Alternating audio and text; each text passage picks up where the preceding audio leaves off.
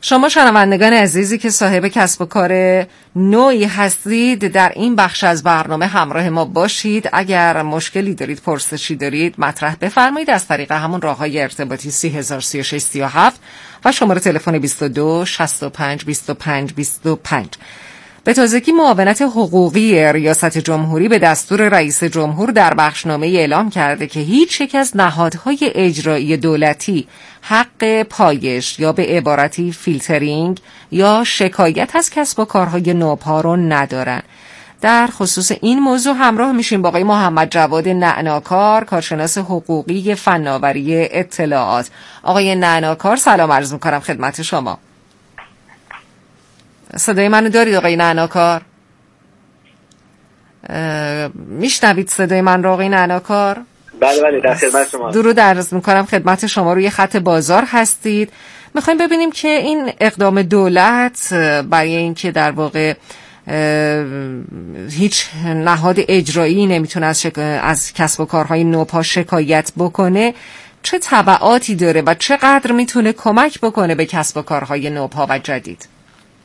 بله بسم الله الرحمن الرحیم. خدمت شما و شنوندگان عزیز از سلام دارم. خدمت شما ارز کنم که بحث عدم ایجاد مشکل برای کسب و کارهای نوپا برای تحقق اقتصاد دیجیتال از دولت قبل پیگیری شد و در این دولت هم به صورت موثرتری مورد بررسی قرار گرفت. طبق بخشنامه‌ای که معاونت حقوقی ریاست جمهوری به دستگاه اجرایی ابلاغ کردن در صورتی که کسب و کارهای نوپا به هر جهتی نتونن مجوزهای لازم رو اخذ بکنن و یا فعالیتی داشته باشن که به نظر برسه که با نصوص در واقع قانونی خیلی خمخوان نیست دولت من شده از اینکه درخواست فیلتر شدن این کسب و کارها رو به قوه قضاییه ارائه کنه. و تو این در واقع آینامه اومده که دولت کوشش بکنه با توجه به ایجاد این کسب و کارها و ایجاد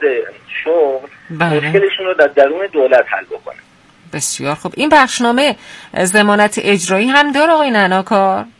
بله ببینید از لحاظ قانونی اگر کارمندان رسمی دولت به بخشنامه‌ای که از سمت ریاست جمهوری یا مراجع زیرساختهای قانونی ابلاغ بشه اقدام نکنن در کمیته های انضباطی دولتی می‌تونن مورد مؤاخذه قرار بگیرن. بسیار خوب.